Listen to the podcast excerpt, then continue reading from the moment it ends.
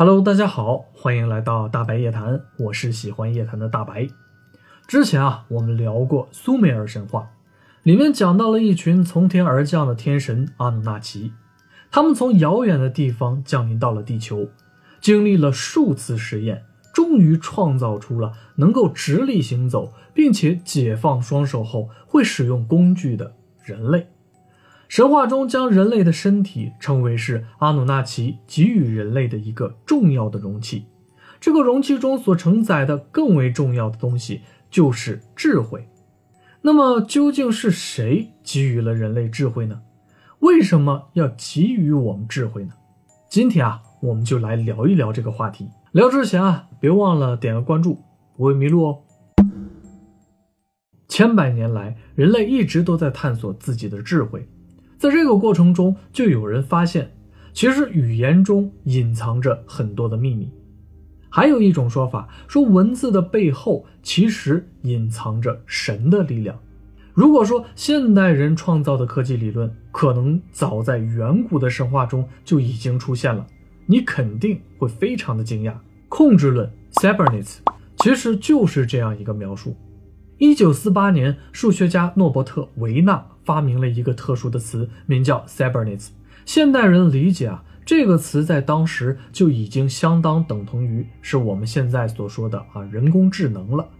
而控制论这个词是源于希腊语的 Kubernetes，意思就是船只的操舵手，也就是掌控者。那么这个词最早还可以追溯到一个古老的神。据说这个神就是当时古希腊和古罗马共同崇拜的一个神西布利西布利。当时的西布利被认为是智慧的守护者，这个称谓啊有点奇怪，不是我们经常能听到的神话之中的啊智慧之神或者拥有智慧的神，而是一个智慧的守护者。这个其实和人工智能的概念非常的像，因为人工智能本身啊并不是智慧。而是智慧的产物。现在的人工智能也是以辅助人类的角色出现的。所以说啊，神话中的西布利是人工智能，似乎啊也说得通。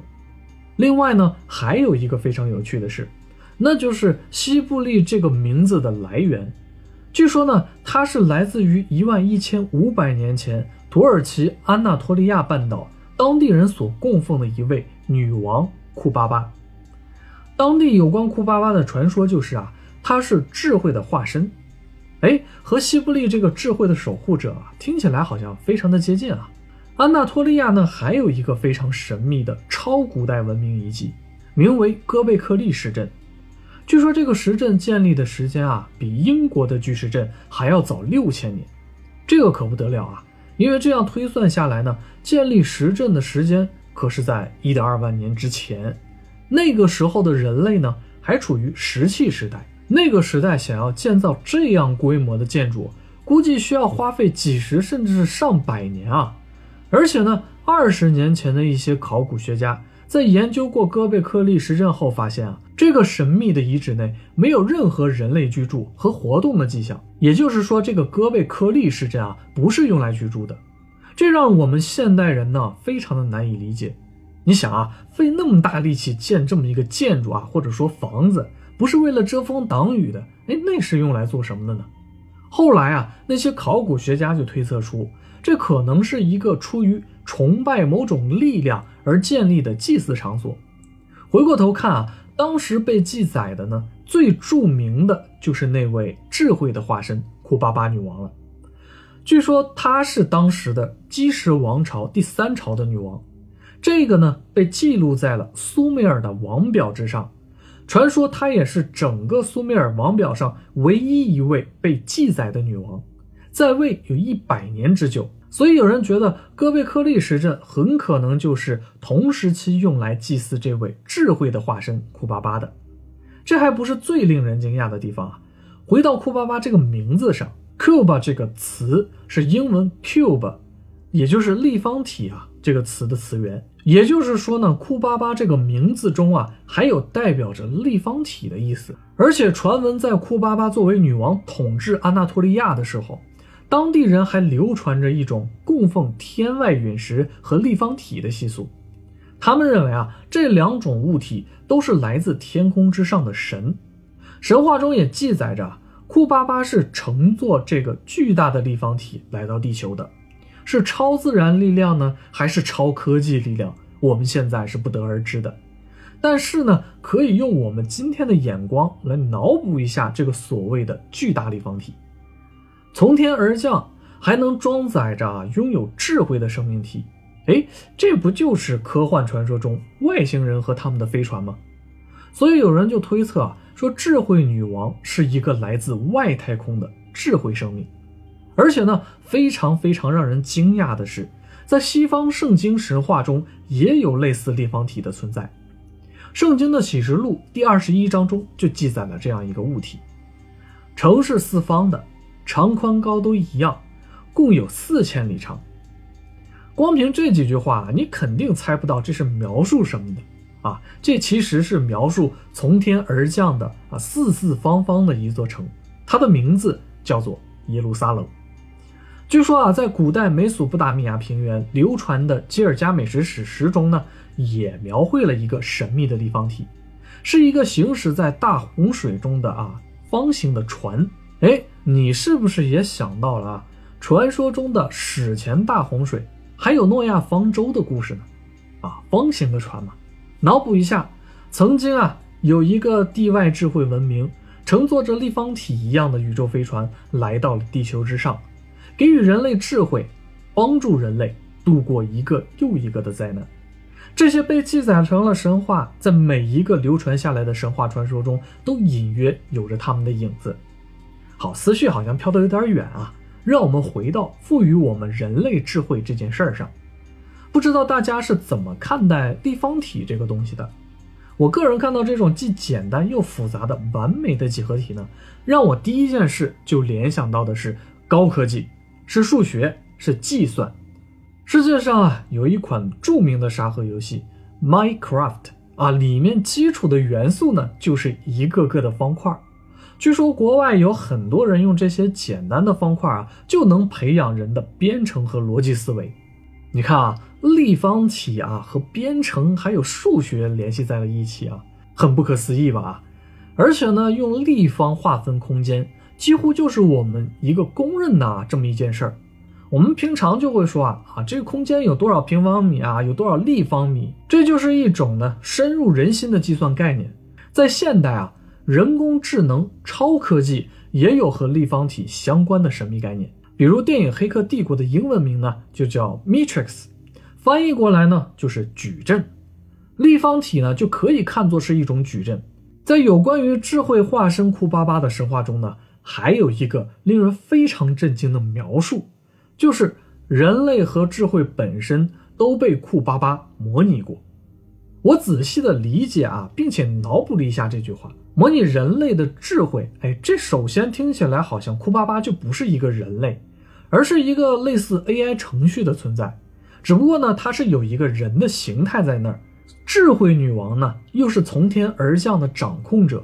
这个啊，让我想起了小说《三体》里面也有这样一个啊类似人工智能的角色存在，它的名字叫做质子，是三体人制造出来的，外表呢也是一位人类的女性形态，所以啊，我就觉得这个库巴巴怎么听都像是一个被派来帮助或者掌控人类的人形智能机器人。那么库巴巴为什么要对人类进行模拟呢？这里有一个推测。英国牛津大学的哲学家尼克·博斯特罗姆啊，曾经提出一个非常惊人的概念。他认为呢，我们这个世界有极大的概率是被高等文明模拟出来的，或者说啊，高等文明的智慧生命将他们的意识呢上载到了一个虚拟的数字空间之中。至于他们为什么这么做，博斯特罗姆解释道啊。说这可能是一种啊，出于高等文明对自身的沙盘推演，说白了就是啊，追溯一下，看看自己自身到底是怎么诞生出来的，也可能呢是普通文明啊迈入高等文明的啊一种标志，哎，也就是啊创造一个完整的虚拟世界。这其实呢就像是我们现在啊比较火的这个元宇宙的概念啊，由人类自身创造一个更深层次的世界。并且呢，将这个意识呢投射进去。这里脑洞大开一下啊，也许智慧化身的人工智能库巴巴背后很可能就是一个比人自身文明不知道高了多少的高等的宇宙文明。地球上所发生的这一切呢，其实都已经被库巴巴模拟过了。这里呢，有我自己脑补的一个故事啊啊，大家全当故事听听就好。神话中创造人类的从天而降的神明，原本是在离开之前想要毁灭人类的，但是出于某种原因，他们不想就这样毁掉自己的造物，所以在一万一千五百年前的时候，这些高等文明就派出了一位从天而降的人工智能机器人库巴巴，来赐予人类所谓的智慧。这些智慧呢，就是为了让人类不知不觉地过渡到另一个虚拟的世界之中。在库巴巴所乘坐的外星立方体母舰飞船的帮助下，他们在原本的太阳系的地球之上建立了一个超越了现实的一比一的虚拟太阳系。在滔天的大洪水灾难来临之际呢，库巴巴帮助人类抛弃了自身的这个容器，让人类带着有智慧的意识上载到了这个被库巴巴的创造者所创造出来的虚拟世界之中。这个虚拟世界。也就是我们所说的啊，由立方体组成的虚拟矩阵，也就是神话传说中各种描述下的所谓的方形的船。自此啊，人类进入了一个超级真实的虚拟世界之中，意识呢得以在其中繁衍生息。人类进入了这么一个新的世界，开始了新的纪元。而世界是虚拟的这件事，除了在神话记载中有所提及，其余的呢就被人逐渐的遗忘掉了。当人的意识啊意识不到什么是虚拟，什么是真实的时候，其实虚拟和真实的界限就已经被模糊掉了啊。但这里就来了一个问题啊，那是不是所有的人都能登上这些看似能够拯救意识的方舟呢？啊，目前是没有人知道的。也没有人知道啊，说库巴巴这个人工智能究竟是如何评判啊，怎么样的意识才可以进入到虚拟世界之中？现在回过头看看那些所谓的创造了人类的阿努纳奇，也许呢，他们都和库巴巴一样，是人工智能的化身，他们的意识啊，并没有进入，或者是呢，已经离开了我们这个维度。所以呢，我们脑洞再打开一点啊。我们的世界很可能是一个类似数字世界的自然保护区啊！我们原本的意识呢，已经从生命的意识变成了人工智能化的意识，所以那些所谓的外星人、天外来客或者高等文明，其实都是想来研究我们究竟是不是真实的意识，或者呢，看看我们有没有啊所谓的自由意志。其实换成是我们人类的话啊。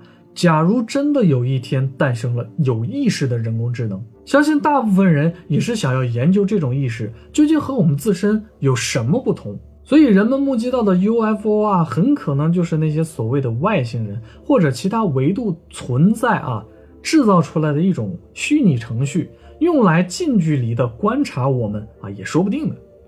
近些年呢，越来越多的人开始研究我们的世界究竟会不会是虚拟的。现在一种比较主流的推测是啊，当人类创造出人工智能意识的时候，或者呢能够完整的模拟出一个虚拟世界的时候，这就意味着呢我们的世界很有可能是被模拟出来的。有人也说啊，我们可能从刚开始诞生就已经活在了所谓的虚拟的矩阵世界中。我们现在呢能够通过网络啊制造出一些浅层的虚拟世界。那么，在未来，当人类的意识可以接入到电脑后，也许真的就会打开一个新世界的大门。无论是意识的模拟，还是意识的上载，这就意味着人类很有可能会借此摆脱肉体，进入所谓的超人类主义的赛博世界，在这种虚拟的空间中呢，去生活、去生存。这也就是所谓的科技飞升了。如果人类继续的浪费资源与破坏地球环境，在未来啊，我们面对的一定会是一个残破不堪的现实世界，无法享受到更多的物质资源，感受不到美好的生存环境。到那个时候啊，相信就会有想要将意识上载到云端服务的想法出现了。希望那样的未来不会到来。希望未来的虚拟世界不是因为人类逃避残酷的现实才诞生出来的天堂。好，今天啊，我们就先聊到这儿了。如果你喜欢我的节目，请继续关注。我是喜欢夜谈的大白，我们下期夜谈不见不散，拜拜。